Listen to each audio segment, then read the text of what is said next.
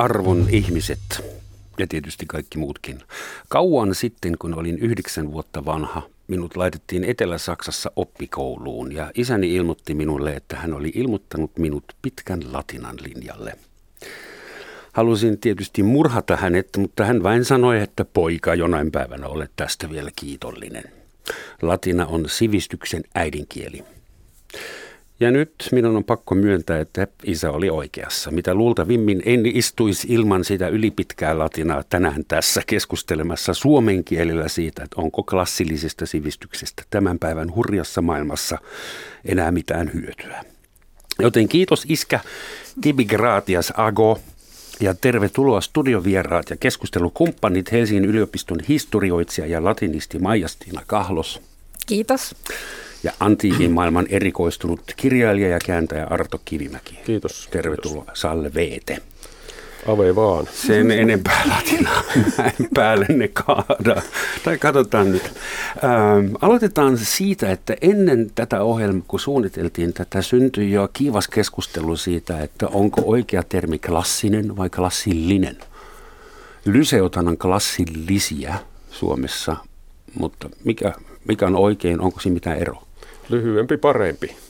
Se olisi kielitoimiston kanta varmaankin. Joo, niin, niin kuin esimerkiksi niin. tekninen niin. tai teknillinen, niin. niin kyllä se tekninen toimii paremmin. Niin, onko se on vanhahtava se klassillinen. Onko pituudella merkitystä No latinan vokaaleissa nyt on ainakin, mutta tota.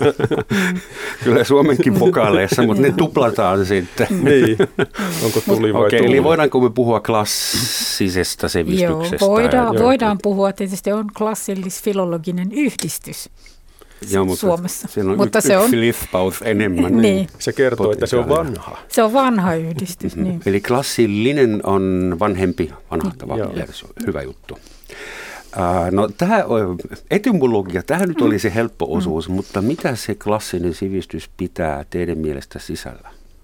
Mitä, siis latina nyt varmaan ainakin pitää vähän osata, ehkä vähän kreikkaakin, vai mm.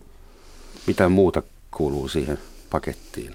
No mä sanoisin ensin siihen, siihen että, että suhtaudun ehkä hieman varauksella tähän sanaan klassinen sivistys.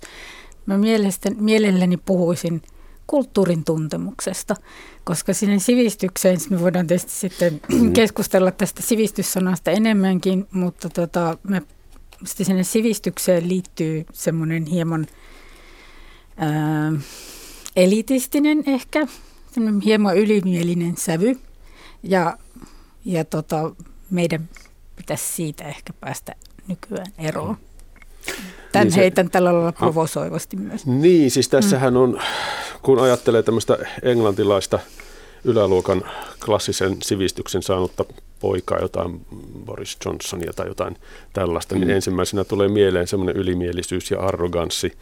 Ja mm. tämähän on juuri se kaikkein pahin, mitä ihmisellä voi olla, tämmöisen klassisen ö, sivistyksen näkökulmasta, että tota, se ihmisen ylimielisyys nimenomaan on se paha asia, että, että ehkä meidän pitäisi puhua pikemminkin jostain sydämen sivistyksestä tai korostaa sitä sellaista humani, humanistista taustaa. Arto, aivan varmasti puhutaan ihan pian sydänsivistys, on mm. tässä listalla. Joo. Ää, mun tuli mieleen sivistyssanoista.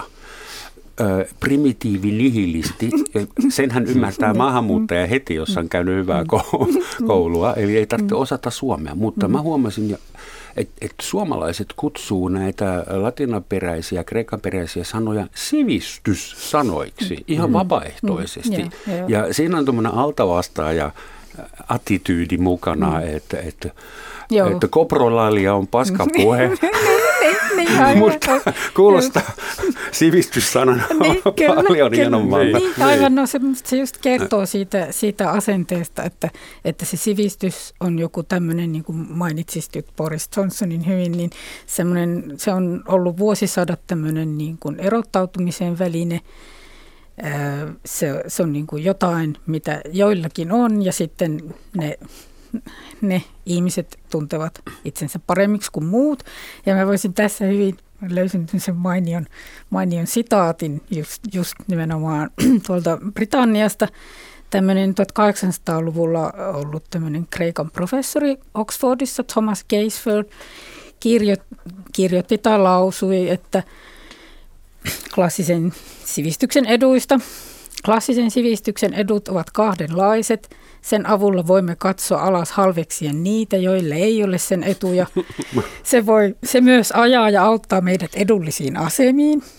Silloin se oli varmasti totta. Ei ainoastaan tässä maailmassa, vaan myös tämän maailman jälkeen tulevassa mm. maailmassa. Eli siis niin todella... Boris Johnson pääsi Englannin pääministeriksi Kyllä. sivistyksellä. Mutta mut siis mm. Britanniassahan tässä on pitkä perinne. Vielä mm. 80-luvulla mä luin siis jostakin ö, lehdestä, että tota, oliko se nyt niin, että no joka tapauksessa yli puolet, oliko se 60 vai 80 prosenttia latinan opiskelijoista Britanniassa päätyy johtotehtäviin niistä tulee johtajia. Mm. Koska jos, jos olet opiskellut, jos sulla on klassinen sivistystausta, olet lukenut keisarin Gallian sodan ja muita tämmöisiä soda, jo, johtamiseepoksia, niin sitten sä osaat johtaa. Ja vaikka, ja vaikka ei nyt niitä välttämättä olisi hirveän hyvin oppinut, niin siellä solmitaan niin kuin mm. suhteet tietysti sitten niin kuin muihin ja se on Eli sitä tietyis, kautta edetään. tietyssä määrin latinismi ja elitismi, klassi, mm. klassisismi ja elitismi korreloivat vielä. Et pääseekö Suomessakin vielä parempiin ei, hommiin? Ei, ei jos... Suomessa se ei ehkä no. välttämättä Suomessa päde. Ja, ja tosiaan mä olen itse sitä ehkä. mieltä, että meidän täytyy, niin kuin, meidän täytyy muuttaa ja päivittää tämä kuva nimenomaan tästä klassisesta sivistyksestä tai antiikin kulttuurin tuntemuksesta, mm. miten halutaan sitä sitten nimittääkin.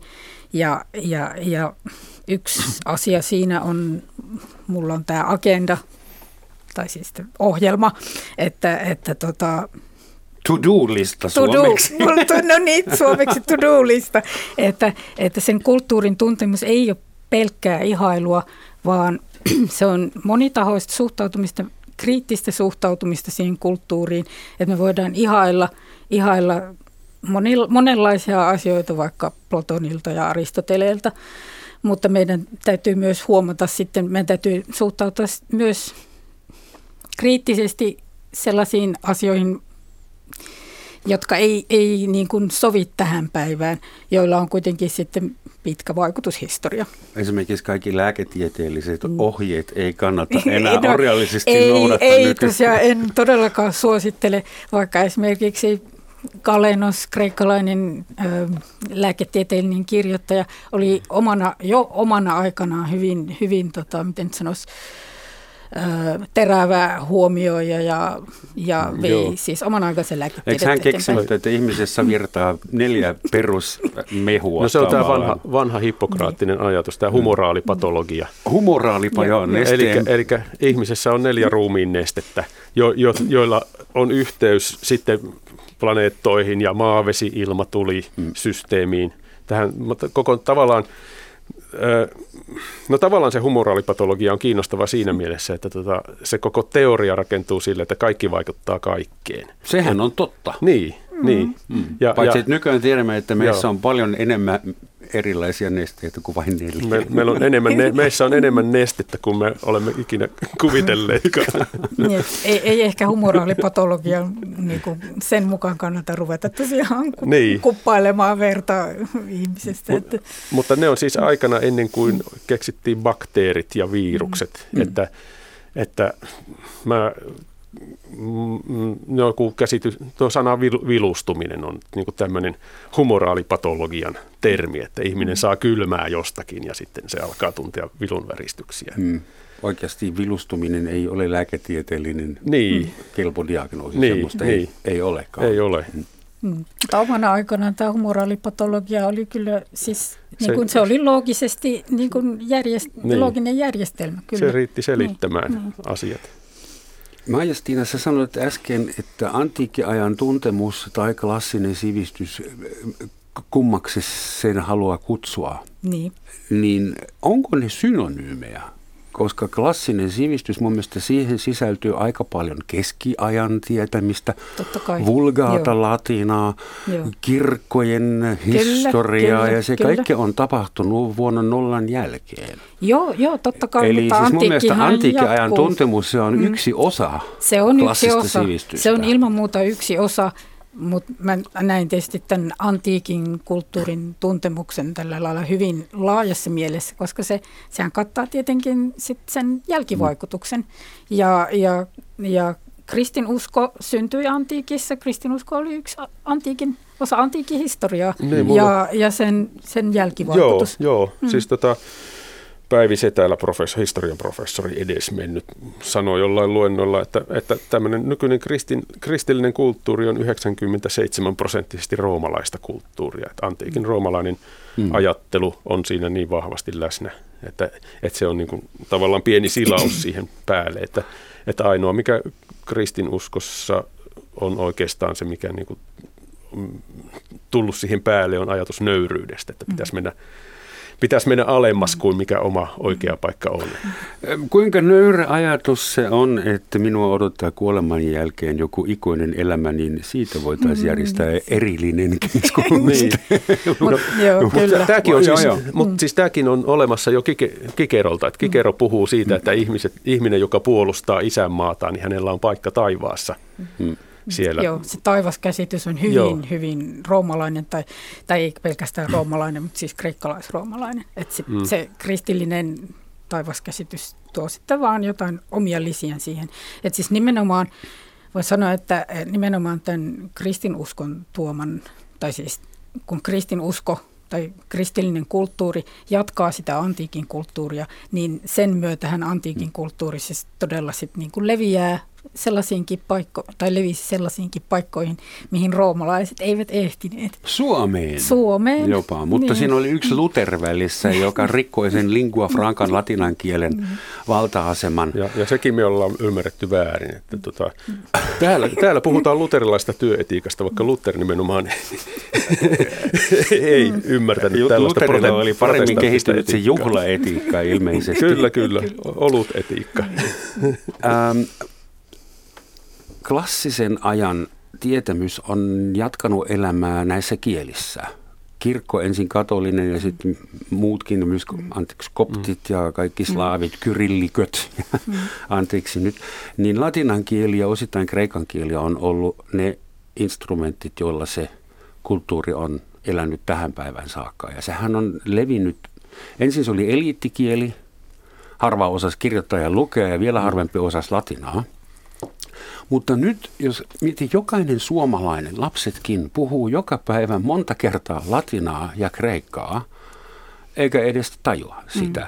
Eli onks, yritänkö mä kaunistella ajatuksia täällä vai onko se sivistys tavallaan valunut alaspäin? Se on, kansan tasolle, se, koska se, kaikki tietää, mikä on hieroglyyfi mm, ja, kyllä, ja primitiivinihilisti. Se, on, se on läsnä kaikkialla. Se on, se on todella niin kuin meidän maailmassa. Me, me, ollaan, me Suomessakin ollaan tämän antiikin kulttuurin perillisiä ja, ja täysin niin kuin luontevasti minun mielestäni.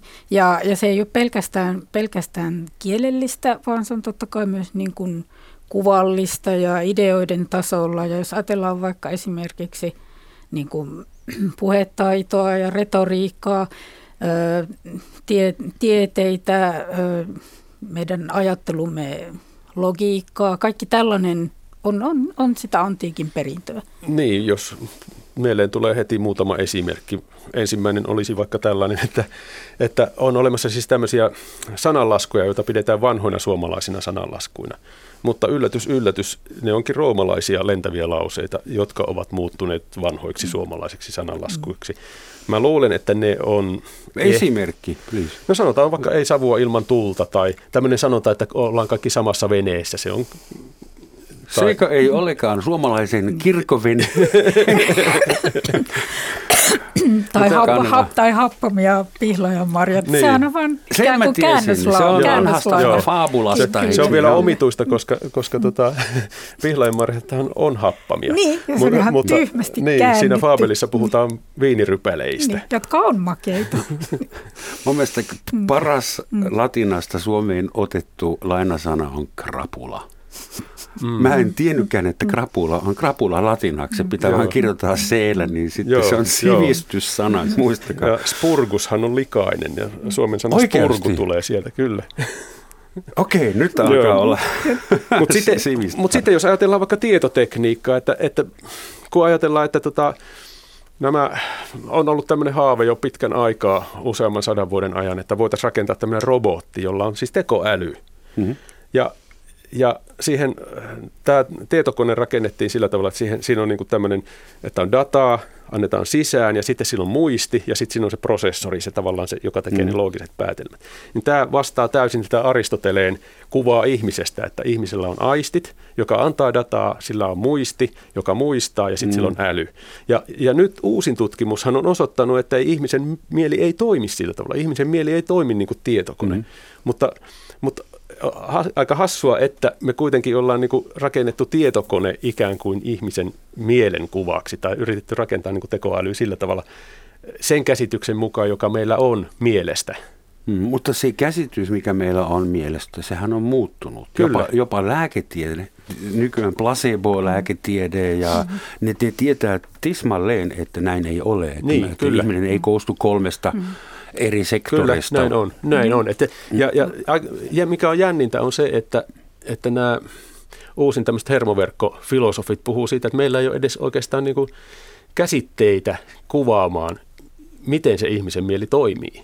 Että nyt pitäisi luoda, nyt tarvittaisiin runoilijoita, jotka, jotka pystyisivät luomaan semmoisen uudet mielikuvat. Siis et tieteessähän puhutaan latinaa ja kreikkaa, koska Kyllä. tavallinen sanasto loppuu aina kesken, kun No tietokoneen aivan, kovalevylle pitää tehdä Data partitio. ja, data Niin, ja niin. prosessorit ja Tuosta kaikki tulikin nämä. mieleen, että sana konkreettinen, sehän on siis tarkoittaa be, konkreettoa Betonin valetto. betonia. betonia että tota, kun mm, latina, vanhemmassa latinassa tai ylipäätään siinä latinan arkikielessä on paljon semmoisia sanoja, jotka on abstrahoituneet. Niistä on tullut abstrakteja ilmaisuja, meille niistä sivistyssanoja, mutta jos me luetaan latinankielisiä vanhempia jotain Plautuksen komedioita tai muuta, missä ne on niin kuin, ö, hyvin konkreettisissa, käsin kouriin tuntuvissa merkityksissä, että niillä ei ole vielä sitä abstraktia merkitystä, mikä niillä sitten myöhemmin tuli. Mm-hmm. Eli konkreettinen jalka tarkoitti sitä, että se oltiin upottamassa.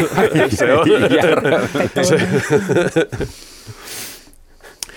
Meidän eurooppalainen klassinen sivistyskonsepti, antiikki-aika, keskiaika vielä, YMS, niin se ei ole puhtaasti välimerellinen, koska Lähi-Itä on hyvin voimakkaasti mukana siinä tietysti. Mutta se on sanotaan, ja siis arabimaailman sivistys ja kristityn latinankielisen maailman sivistys ja kreikka siinä välissä, ne varmaan niin, interagoja, ihana kun saa puhua In- interaktiivinen. interaktiivisesti. Mutta maailmalla on ollut ja on vieläkin muitakin tuommoisia isojakin sivistyksen konglomeraatteja. Esimerkiksi sanskritin kielialue Intia, Mm. joka on kenties vielä vanhempi jopa. Ja sitten Kiinassa oltiin sivistyneitä omalla tavallaan jo tuhansia vuosia Aivan. silloin, kun meillä ei vielä ollut edes etruskeja. Joo, tä, tässähän on just kiinnostava. Miten näissä on, anteeksi sun jälkeen, Niin, siis se vaan, että roomalaiset tunsi, roomalaiset oli juntteja, ne tunsi kauheata alemmuuden tunnetta kreikkalaisia kohtaan, kun kreikkalaiset oli niin sivistyneitä. Ja sitten taas kreikkalaiset tunsi alemmuuden tunnetta egyptiläisiä kohtaan, kun niillä oli semmoinen vanha ja hieno sivistys. Herodotos, tämä historian kirjoituksen isä siellä kulki Egyptissä ja valitteli, että voi voi, me ollaan niin nuori kulttuuri eikä meillä ole mitään ja teillä on tämä pitkä vanha kulttuuri. Siellä Ikään kuin mä olisin Suomessa pyramideja. joskus kuullut tämän saman valituksen Niin, niin. vieraan. Ja kreikkala, kreikkalaiset oli oikeastaan tämmöisiä niin kuin kokoelma tämmöisiä niin kuin nurkkakuntaisia patriootteja siellä ja heillä oli siinä naapurina Mm. hyvin sivistynyt suurvalta Persia, Joo. todella niin kuin tämmöinen niin kuin maailmanvalta ja hyvin kehittynyt. Ja sitten kre, Kreikkalaisilla ei ollut edes valtio, se oli niin, niin kuin kaupunki. Niin, heillä oli pieniä valtioita, kaupunkivaltioita. Kreikkalainen filosofiahan syntyi siellä nykyisessä Turkissa, siellä Turkin puolella, siellä rannikolla. Älä kerro Erdoganille, sillä Niin. saattaa olla pahoja seurauksia. Mutta minkä takia, mä muistan latinan opetuksesta sen, että roomalaiset tavallaan kopsasivat lähes koko kreikkalaisen sivistysjärjestelmä. Koko, ää, no, mikä se on, jumaltarusto on, no, se on yksi yhteen kopio. Jokaiselle löytyy roomalainen partneri. No se on tietysti tämmöinen yksinkertaistus, e, että eihän se nyt ihan näin mennyt, mutta paljonhan roomalaiset totta kai kopsasivat. Esimerkiksi silloin, kun roomalaiset ryhtyivät kirjoittaa omaa kirjallisuutta, niin tietysti etsi esikuvia kreikkalaisesta mm. kirjallisuudesta, ihan, ihan tämmöisiä teemoja ja mm. juonen käänteitä myöten. Ja, niin, koska roomalaisilla ei oikeastaan ollut ei, niin, sitä. Ei, totta kai niin. he rakensivat näiden esikuvien pohjalle, mutta kyllä siellä siis nykytutkimuksen mukaan ihan roomalaiset niin olivat itsekin ihan luovia, luovia, heidän kirjailijansa oli ihan luovia henkilöitä ja he pistivät sinne omaa, omaa panostaan mukaan, eikä niitä jumaliakaan niin kuin ihan yksi yhteen sieltä kopioitu. Roomalaisilla oli ihan oma uskontonsa ja omat jumaluuskäsityksensä, mutta sitten niitä jumalia identifioitiin sitten niin kuin kreikkalaisten jumalien kanssa. Et katsottiin, että ahaa, tällä meidän Jupiterilla on samoja piirteitä kuin Zeuksella ja nämä Ai siis ne tämmönen... tavallaan ristiin taulukoitiin jälkikäteen? Kyllä, kyllä. Koska... Joo, siis tällaista jaa, kutsutaan joo. tämmöiseksi interpretaatio-romaanaksi. Joo. Niin, niin Kartha- koska joo. Niin, siis... karthagolaisten tai mm. foiniikkialaisten sodan jumalaa, siitä mm. käytettiin nimitystä Mars. Niin, siis, se oli että... kätevää. Niin. Oh, okay. ymmär, ymmärtää tällä lailla, että okei, tämä jumala on, että otetaan tältä, tästä ja tästä niin. Niin mutta se, vaikutteita. Mutta se, mikä roomalaiset mm. erottaa kreikkalaisista, No ainakin tämmöinen, se, semmoinen seikka, että, että kreikkalaiset oikeastaan ne osas vain kreikkaa. Että ne oli vähän niin kuin nämä tällä hetkellä tämmöiset britit tai amerikkalaiset, jotka osaa vain englantia, kun taas roomalaiset osaa sekä latinaa että kreikkaa. Ja ne oli tavallaan, niin kuin, niillä oli jalka molemmissa maailmassa ja tavallaan niiden maailma oli siinä mielessä avarampi. Eli siis antiikin roomalaisen nuoren äh, opinahjoon kuului pakkokreikkaa. Kyllä, kyllä, kyllä. Se oli sitä joo, klassista sivistystä. Joo. Ja, ja se oli tieteen ja sivistyksen kieli kreikka antiikissa. Mm-hmm. Et vasta keskiajalla – jossain Länsi-Euroopassa ei enää osattu kreikkaa, niin siitä latinasta tuli tämmöinen lingua franca. Se on kaikki Kaarle Suuri lähinnä. jos, jos tämä väidetään rautalangasta tämmöinen yksinkertainen malli, niin voisi mm. ajatella näin, että Kaarle Suuri mietti, että kun se oli tehnyt semmoisen, silloin oli tämmöinen valtava valtakunta, jossa puhuttiin hirveästi erilaisia kieliä, joita ei edes kirjoitettu, mm. niin nyt piti keksiä joku tapa, jolla nämä hallintovirkamiehet saataisiin niin kuin toimimaan eri puolilla maata sillä tavalla, että ne voisi kommunikoidakin keskenään sen lisäksi, että olisi olemassa lakeja ja muuta. Ja tota, kaikkein kätevin tapa oli se, että kaikki kouluun opettelemaan latinaa tulevat virkamiehet ja, ja hallinto byrokraattiseksi tai virkakieleksi tulee latina, hmm. niin että voidaan kirjeenvaihtoa sun muuta sitten käyttää kätevästi, että on olemassa yksi yhteinen kieli, joka ja, oli olemassa, ja varsinkin kun roomalainen laki joo, oli jo kyllä, olemassa. Se, ja siis Lex tämä roomalainen, mm. roomalainen hallintosysteemi oli olemassa, siis silloin kun Länsi-Rooma, tai siis Länsi-Rooma pirstoutui erilaisiksi poliittisiksi yksiköiksi, ja näistä syntyi sitten näitä uusia kuningaskuntia, niin kuin just Karle Suuren mm. valtio, niin Rooma, tämä otettiin vaan tämä vanha pohja sieltä käyttöön. Oli roomalainen hallintojärjestelmä latinan kieli hallintokielenä ja lainsäädäntöä, niin niitä vaan omaksuttiin sitten mm. niin kuin ikään kuin Kätevää, uuteen käyttöön. Eli voi puhua niin tietystä jatkuvuudesta. Olihan siellä tietysti katkoksia, mutta oli jatkuvuutta. Mm. Jos keskitytään Roomaan vähän aikaa ja rinnastetaan sen nyky-Eurooppaan, jos ajattelee esimerkiksi Välimerta. Tällä hetkellä mm. Välimeri on äh, jyrkkä raja Pohjois-Afrikan kulttuuripiirin ja Euroopan kulttuuripiirin ja siellä kuollaan ja paljon, mm. turhankin paljon. Mm. Ja välillä tulee mieleen 2000 vuotta sitten Välimeri oli nimeltään Mare Nostrum, meidän meremme, ja se oli Euroopan tai Rooman valtakunnan mm. sisämeri. Ja mm. siellä ei tarvinnut lähteä pakosalle eikä pyrkiä toiselle puolelle, paitsi kaupan mielessä. Niin totta kai siinä sodittiin ja mm. myös, mutta sanotaan silloin se koko Eurooppa oli pykälän verran etelämpänä. Mm. Ja nyt tai se, se Euro... ollut Eurooppa, se oli Afrika. Minä sanon suurena valkoisena kolonialistina, totta kai Libya kuuluu Eurooppaan. Sinne olisi pitänyt luoda työpaikkoja, rakentaa mm, tehtaita, mm. jotain, eikä tukea diktaattoreita. Niin. Joo. No, mutta mikä on teidän käsitys siitä? Siis Eurooppa oli joskus jo huomattavasti paremmassa kunnossa kuin missä se nyt on. No, mm, Vai? mutta Mikä August, se Eurooppa No tämä keisari Augustus mm. oli jo huolissaan siitä, että pohjoisesta alkaa valua tällaista barbaariväkeä etelään ja ne siellä rajoilla oli koko ajan levotonta ja Augustus oli sitä mieltä, että Rooman valtakunta sitä ei saa enää kasvattaa, koska me nytkin syntyvyys on kääntynyt laskuun, ei ole enää roomalaisia sotilaita tarpeeksi sinne rajoille vahtimaan, että, että sieltä tulee barbaareja. Syntyvyys on liian alhainen, tämäkin kuulostaa tutulta. Mutta niin, se oli siis hassu ilmiö, että kun elintaso nousi, niin syntyvyys kääntyi laskuun. Jo silloin. Ja, niin, niin. Ja, ja, ja, ja, tota, ja sitten tätä pidettiin, pidettiin pitkään ongelmana, mutta nähän rajat, rajat ei tosiaankaan, nämä Rooman rajat, siis ei etelässä eikä pohjoisessa ollut millään lailla siis suljettuja rajoja, vaan siellä käytiin koko ajan kauppaa ja rajojen takaa haettiin orjia. Rooma, Rooma oli orjayhteiskunta, niitä orjia. Sitten kun ei käyty enää suuria valloitussotia, niin mm. niitä orjia mm. lähdettiin hakemaan sitten sieltä rajojen takaa. Eli siinä oli tämmöinen jatkuva trafiikki siinä rajoilla.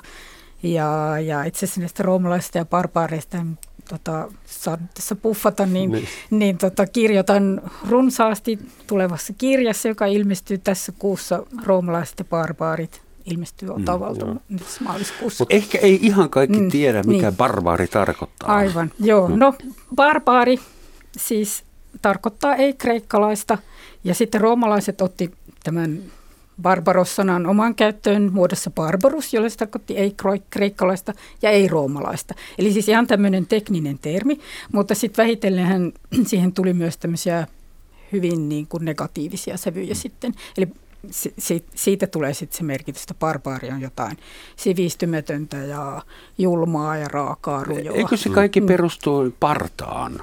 Barba.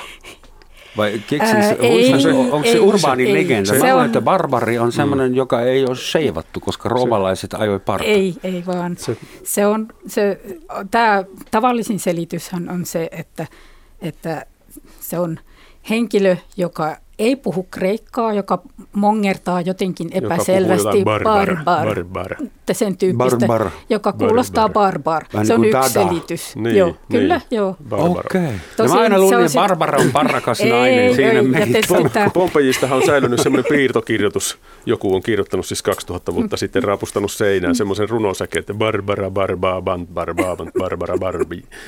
Mikä tarkoittaa? Ba- barbaarit barbaroivat ba- barbaten tai jotain sellaista. Herkola Neumin fingerpori. Mutta tota, siis siitä Afrikasta vielä semmoinen, että tota, se Euroopan suhde Afrikkaan on ollut er, ennen erilainen, koska Keesar, kun sillä oli, sillä oli Vispilän kauppaa tämän Kleopatran kanssa, niin se ainakin historiallisesti Svetoniuksen mukaan, Keesar suunnitteli, että Rooman valtakunnan pääkaupunki siirrettäisiin sinne Aleksandriaan, Kreikkaan. Eikö siis, anteeksi, Egyptiin. Egyptiin, Egyptiin eli Afrikan puolelle. Eli mm. se Egypti oli se muinainen, hieno, upea valtio ja, ja roomalaiset jotenkin ajatteli, että nyt kun, se, Rooma, okay. nyt kun valtakunnan pääkaupunki Senkö takia, että Caesar piti murhata? No, tämän, tämän ehkä, kuun 15. Eh, päivä. Ehkä ei ja sen takia, vaan ihan tietysti vaan sen takia, no, että hänellä oli liikaa valtaa. Itsevaltiuspyrkimykset. Niin. Mutta sitten Afrikasta tuli mieleen, että vielä, vielä tosiaan tarkennuksena, että, että siis antiikissa se Afrika tarkoitti siis nimenomaan sitä Pohjois-Afrikkaa, suunnilleen sitä, niin kuin sitä Tunisian seutua. Ja sitten myöhemmin se on sit niin kuin ikään kuin levinnyt tarkoittamaan niin kuin koko tätä maan osaa, mutta antiikissa se oli vain se Pohjois-Afrikka, mm. eikä edes mm. Egypti mukaan Siinäkin lukien. on tämmöinen eurooppalainen niin. näkökulma. Niin, se on niin kuin, hyvin, hyvin eurooppalainen. Niin kuin, niin kuin Viro, Viron maa, Viru, Virumaa niin, on antanut nimen koko, koko Virolle. Mm. Ja, Suomi ja, oli ja joskus niin. on tarkoittanut Varsinais-Suomea. Niin. Mm. Mutta vielä, ja sitten vielä Afrikasta se, koska, koska tosiaan sitä ei vaan tule usein ajatelleeksi tosiaan, että, että just nimenomaan tämä sitten tämä Pohjois-Afrikka, joka oli siis roomalainen, roomalainen Pohjois-Afrikka ihan sinne vandaalien vallotuksiin saakka, niin se oli yksi Rooman niin kuin vauraimmista alueista, siis Rooman mm. valtakunnan länsi, varsinkin lännen vauraimpia alueita. Se oli vilja-aitta, josta vietiin joo. viljaa Rooman kaupunkiin. Se oli siis todella strategisesti tärkeä alue. Joo, joo se, se oli se, mistä se ruoka tuli. Mm-hmm. Ja, ja sen takia meillä se, siellä on valtavat hienot, niin kuin, tehty hienoja arkeologisia löytöjä. Siellä on upeita kaupunk- roomalaisia kaupunkeja ja äh, huviloita mosaikkeineen. Se on todella mahtava. Sä mainitsit Majastinan sanan arkeologia. Sehän liittyy mm. klassiseen sivistykseen mm. monellakin tavalla – jossain vaiheessa englantilaiset snobit keräilivät muumioita ja sitten oli unwrapping parties with the boys. Niitä värennettiinkin. Joo, Mutta ja muumiotahan jos... käytettiin myös lääkkeiden aine, tämmöisenä niin kuin yhtenä lääkeaineena, että niitä jauhettiin lääkkeisiin, oh, jauhettua muumiota. Me, mieluummin sitten kiinalainen lääke, lääketiede. Um, niin, mitä olit sanomassa? En, nyt karkas ajatus. se oli sen verran hirveä asia. No, aloitetaan, aloitetaan sivistyksen alkulähteiltä. Reinhold von Becker – saksalaisempaa nimeä ei voi mm-hmm. ollakaan, mutta Reinhold von Becker syntyi 1788 Kangasniemellä. Hän oli kirjailija ja suomenkielen tutkija ja 1820-luvulla suomenkielinen sana sivistys tuli nykymerkityksessä käyttöön nimenomaan hänen toimesta. Silloin valistus ja sivistys oli ehdolla tätä aukkoa täyttämään ja sivistys sitten voitti. Ja Reinhold von Becker kirjoitti vuonna 1820 artikkelin Väinämöisestä, joka innotti oppilansa Elias Lönnruutin tekemään maisterin väitöskirjan samasta aiheesta. Ja jälkikäteen katsottuna näitä voidaan pitää eräänlaisena esikalevalana. Siinä on teille Reinhold von Becker, että tekee hyvä, syntynyt Kangasniemellä. Ja se sana sivistys, sehän on tarkoittanut mitä milloinkin. Vuonna 1953, 1953 ää, tutkija nimeltään Rapola kirjoitti, että perimältään Suomen sivistys on ollut eettinen, jossain määrin esteettinenkin käsite. Eli puhutaan siitä sivistyksestä, joka ei tarkoittaa heksametrien pänttäämistä tai 333 istoksen taisteluja. Ei kirjatieto, vaan sydänsivistys, sivilisaatiosivistys. Mm. Mm. Toi, mm, Erasmus Rotterdamilainenhan kirjoitti tällaisia käytösoppaita 1500-luvun alussa, 1400-luvun lopulla. Niistä otettiin hirvittävästi uusia painoksia ja, ja niitä, sitä on tutkittukin. Siis tämmöisiä kaikenlaiset, miten, miten sopii käyttäytyä, että miten, miten niin kuin, ö, ihminen kasvatetaan sellaiseksi, että se ottaa muut huomioon ja, ja, ja ei, ei isottele eikä käyttäydy röyhkeästi. Tämmöinen koko tavallaan meidän kuvahan renesanssista on se, että syntyy tällainen hovimies, tällainen niin kuin höveliäs, höveliäs mm-hmm. ystävällinen, joviaali, ö, sivistynyt, ymmärtäväinen ja Osaa ja kaikki hienot käytöstavat. Osaa ja, hienot joo. käytöstavat. Luotettava. Luotettava, mm. kyllä. Joo. Mm. Ja miten se mistä se on tullut? Kyllä, niin. Meinaan, niin kuin, eihän kreikkaa ja latinaa opiskelemalla muutu hyväksi ihmiseksi.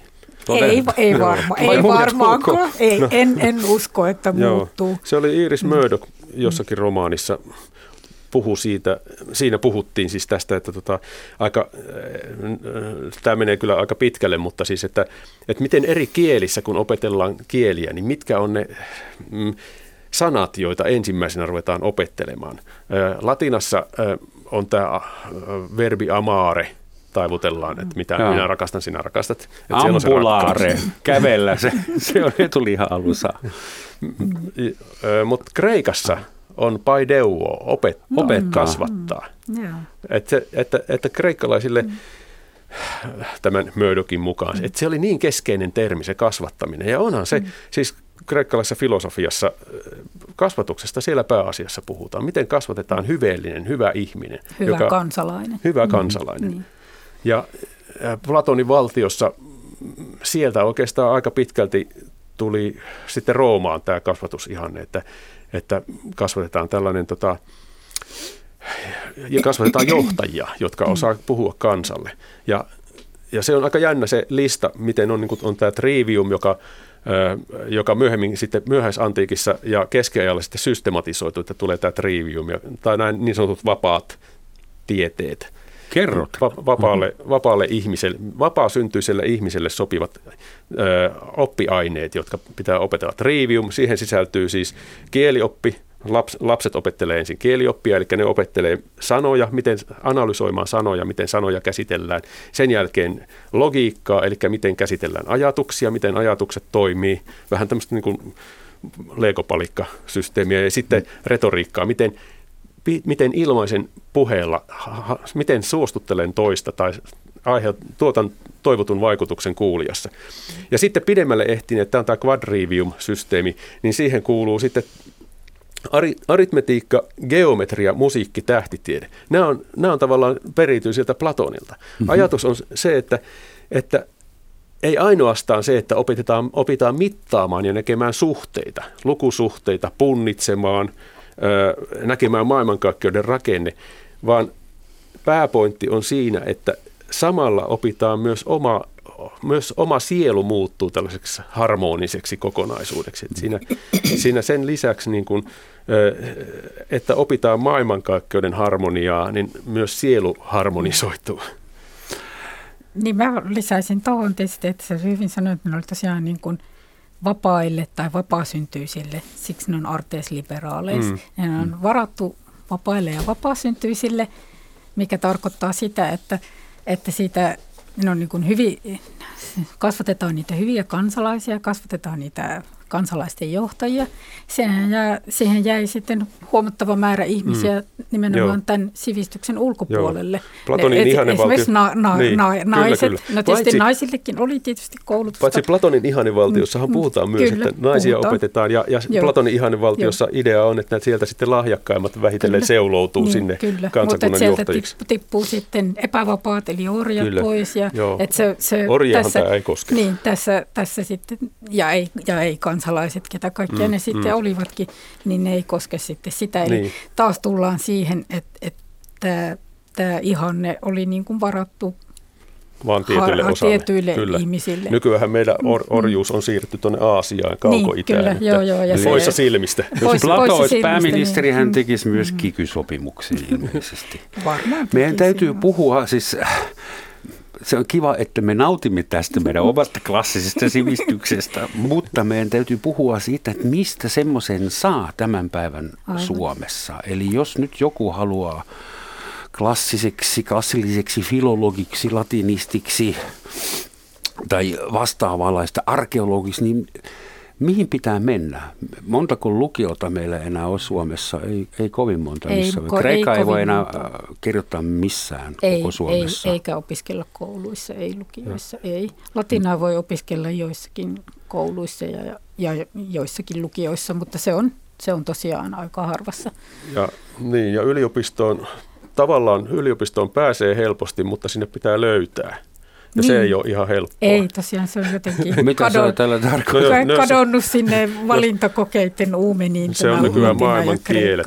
Yli, Helsingin yliopistossa maailman kielten alla. Että, että jos, jos tietokoneella yrität löytää antiikin tutkimuksen, mikä se on nytkään nykyään nimeltään jotain? Antiikin kielet ja kulttuurit. Antiikin kielet ja kulttuurit mm. laitoksen, niin Joo. yliopiston nettisivun siinä alussa siellä on vain semmoista fiilistelyä ja kaikenlaisia englanninkielisiä resurssit, termejä. Resurssit hupenemassa myös yliopiston puolella? On, ovat kyllä jo, että, että tosiaan on, on hupenemassa, mutta tosiaan mm. vihjeinen, että jos joku nyt haluaa, haluaa hakea, niin sieltä kielten laitoksen alta pitää vaan lähteä etsimään sieltä latina ja kreikka. Kyllä mä luulen, että jos joku haluaa opiskella latinaa, niin, niin hän, hän löytää löytää perille. Kyllä, ja tietysti kenties.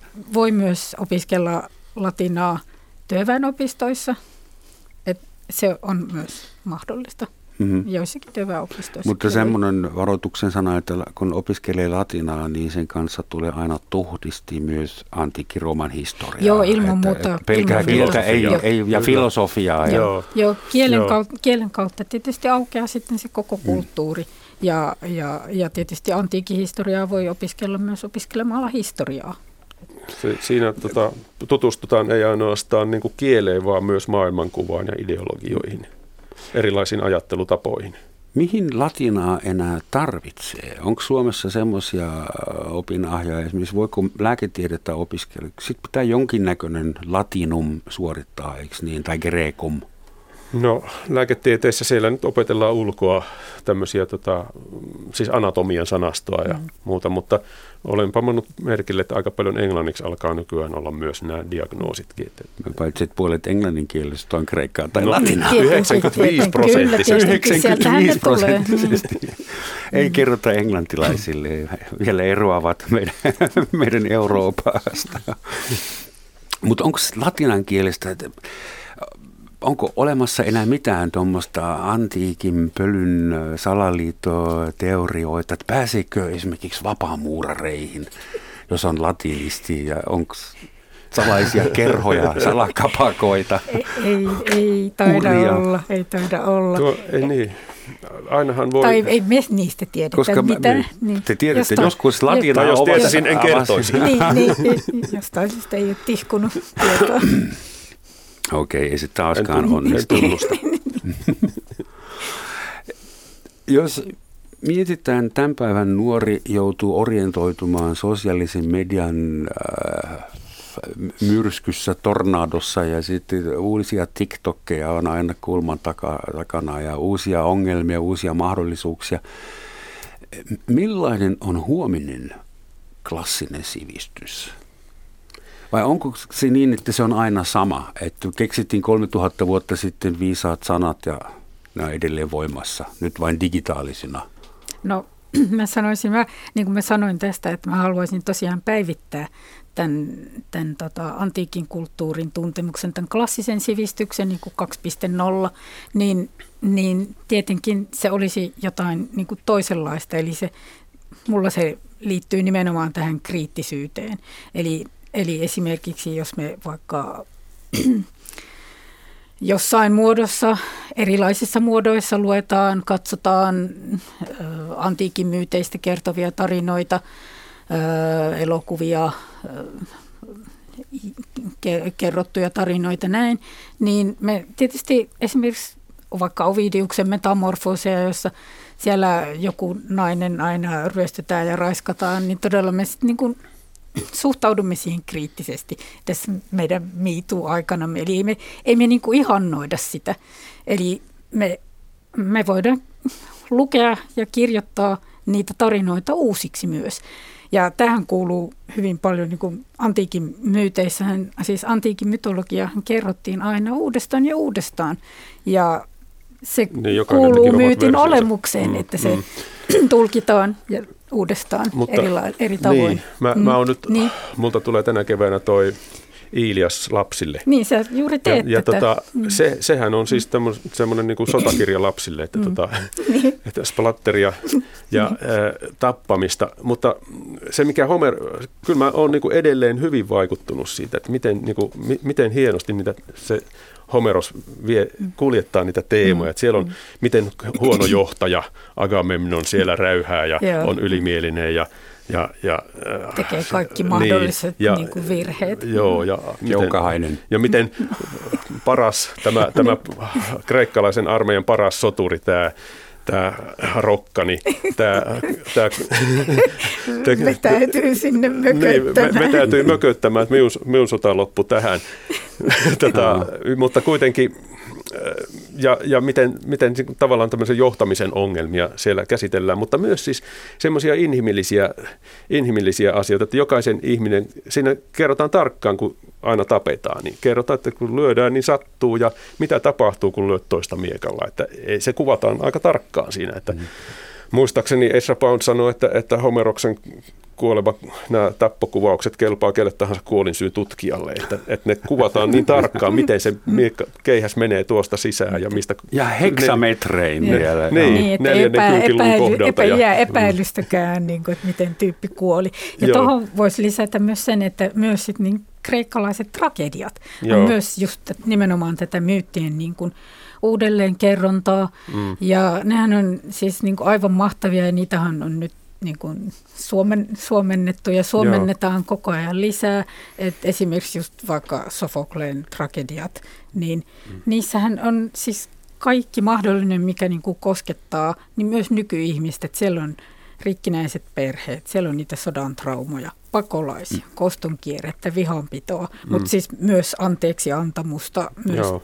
tätä ja, kaikkea. Ja niissä on se sama mm. teema, mitä antiikin filosofiassa pitkälti, se tärkeä teema, että, että voiko ihminen niin kuin jos se, jos se yrittää opetella viisautta ja mielentyyneyttä ja muuta, niin vaikka minkälaisia vastaankäymisiä tulisi, niin pystyykö ihminen säilyttämään mm. onnellisuutensa ja mm. tasapainonsa kaikkien myllerrysten mm. keskellä, että jos, jos läheinen kuolee tai omainen kuolee tai miten itse ajattelee kuolemaa tai sitten ylipäätään kohtalo kolhii. Niin. Että hyvin semmoisia Shakespeareilaiset ta, mulle oikeastaan Shakespeare on tavallaan tämmöinen antiikin Et nyt Homeros kirjoitti hyvin Shakespeareilaisia teoksia. Et, nyt minä kyllä keskeytän ja historian harrastelijana.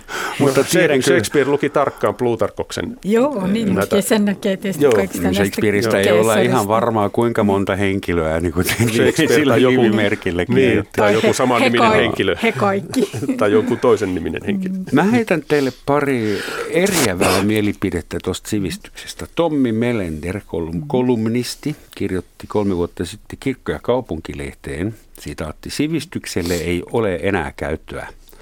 Mitä leveämmin ihmiset elävät, sitä vähemmän he tarvitsevat kaunotaiteita ja filosofiaa. Sivistyksestä on tullut Matti Klingen näköinen karikatyyri. Hassu vanhan ajan herrasmies, joka puhuu kuolleita kieliä, tutkii vanhoja aikoja ja rentoutuu Walter Kilpeä lukemalla. Finanssikapitalismin voittokulku on luonut maailman, jossa raha on noussut sivistystä tärkeämmäksi. Jos vähän katsoo mm. Make America Great Again ja muita mm. media-asioita, niin tämä kuulostaa ikävää kyllä aika niin, toisaalta se kuulostaa samalta. Se, se vielä Matti mm. Klingen nimittäin antoi mm. takaisin, hyvä yeah. Matti. Hän sanoi sitten haastattelussa – kun ranskalainen menee rannikolle, vanhemmat keskustelevat Platonista ja Siserosta samalla kun lapset leikkii hiekalla. Täällä Suomessa ihanoidaan mökkeilyä ja sienestystä. Oi, mitä paha on mökkeilyssä ja siennestyksessä no. ja marjastuksessa. Siellähän juuri nimenomaan sielu lepää ja siellähän voi miettiä siis todella syntyjä syviä, vaikka sitten tosiaan Kikeroa ja Platonia ja Shakespearea ja näin. Sun pitää tietää, mitä noin sienet on latinaksi tai kreikaksi sitten kaikki hyvin karvonlineen. Niin, Mutta mut siis sinänsä siis Tuosta molemmissa muuten. on niinku puolensa. Et siis se, että et, et jos ajattelen, että nuorempana – olin varmasti niin kuin paljon vaativaisempi ja ajattelin, että kaikkien on nyt niin kuin opiskeltava latinaa koulussa ja bla bla. Ei, vaan siis nyt, nyt ajattelen enemmän sitä, että, että hyvä, jos niin kuin ihmiset lukisivat, lukisivat siis lukisivat niin kuin ajatuksella hiljaa, pitkään, määrätietoisesti kirjallisuutta, tietokirjoja, hyvin kirjoitettua journalistisin, hyvin journalistisin periaattein kirjoitettuja tiedotusvälineitä seuraisivat. Ja, ja, ja siis yleensä niin kuin ajan kanssa pitkäjänteisesti perehtyisivät hiljaa asioihin, niin se olisi jo niin kuin se sivistys. Niin, kyllä minulla tuosta mökkeilystä tuli mieleen, että aina kun mä näen jonkun ajavan vesiskootterilla, niin mä heti ensimmäinen ajatus, että on sentään jotain turhempaakin kuin klassinen sivistys. Mm. Onko klassinen sivistys lähtökohtaisesti konservatiivinen asia? Oi tempora, oi mores ja sitä rataa. Ei, mä en haluaisi, no se, että se, se nähdään sitä. sellaisena, mm. mutta se ei oikeasti ei. se ole, koska se, se on, klassinen sivistys oikeasti on sitä elävää. Ja, ja siinä, siinä tavallaan kyseenalaistetaan koko ajan kaikkia näitä asioita. Antiikkihan on äh, arvokas vain sen takia, että se on vanha. Jos tuoli on 300 mm. mm. vuotta vanha, kunhan se ei ole rikki, niin sä saat siitä hyvän hinnan. Mm. mm. Mutta se ei välttämättä ole kaunis, eikä hyvä, eikä käytännöllinen, eikä sopivan kokoinen. Ja, ja äh, ihaillaanko me antiikkiajan juttuja, niin kun sä puhut mm. raiskauskohtauksista niin, Ovidiuksen niin, tekeleissä, niin, ei, niin, ei, niin onko meillä semmoinen äh, muistokultaa, ei, aikakultaa muisto, että se on niin vanha, että se, se on ihanaa? Niin, mut niin siis, toisaalta Horatius puhuu yksinkertaisen elämän niin. ihanuudesta siitä, että mm. ei tavoittele liian isoja asioita, vaan tyytyy nauttimaan tästä hetkestä. Se Carpe Diemhän on Horatiukselta, mm. ja se on nimenomaan runossa, jossa ulkona on kauhean myrsky, ja, ja sitten tämä nainen, jolle se puhuu, että se lukee siellä horoskooppeja ja miettii, laskeskelee tulevaisuutta, niin se sanoo, että unohda ne horoskoopit, että nautitaan nyt tästä hetkestä, että meillähän on tässä, otetaan vähän viiniä ja Kiitos. Kiitoksia tästä kontekstista. niin, mä, mä sanoisin, että mä voisin heittää sen niin kuin nimenomaan toisinpäin, että voi olla, että tässä ajassa nimenomaan tämä, niin kuin tämä antiikin kulttuurin tuntemus onkin itse asiassa ei olekaan konservatiivista, vaan se onkin tavallaan niin kuin uutta luovaa ja jollain, jossain määrin vallankumouksellista, koska, koska se tosiaan tuo niin kuin meille tämän ihan niin kuin nyt niin kuin uuden kontekstin ja, ja tietenkin mä nyt edelleen peräänkuulutan sitä, että just näihin my- mytologian raiskauskohtauksia ja muihin, että ne ei ole todellakaan mitään kalantteja asioita, mm. vaan niiden mm. tarkoitus on ravistaa, niiden mm. tarkoitus onkin ravistaa meitä niin kuin miettimään näitä asioita ihan uusiksi, että oho, mm. Että minkä sellainen meidän tämä oma maailmamme on, että, että tosiaan niin, Harvey Weinsteinista niin, niin. lähtien. No, tällä hetkellä jotenkin toi ahneutta pidetään hyveenä, hmm. joka taas on ollut sekä keskiajalla yksi kuoleman synti, että se on antiikissa, antiikissa pahe. Hmm. että ahneus ja ylimielisyys, niin, nämä kaksi kyllä, kaikkein joo, pahinta. Joo. Ja, ja ne on tällä hetkellä hyveitä, mutta ehkä vielä joku päivä niin. nähdään, että ne, ne, ne ei no, sitten sanokaa meidän sanon. Pari minuuttia aikaa vielä. Lyhyt kysymys mikä mahtaa olla antiikitutkimuksen ja klassisen sivistyksen ää, laita sen kotimaissa, Kreikassa ja Roomassa, tai anteeksi Italiassa?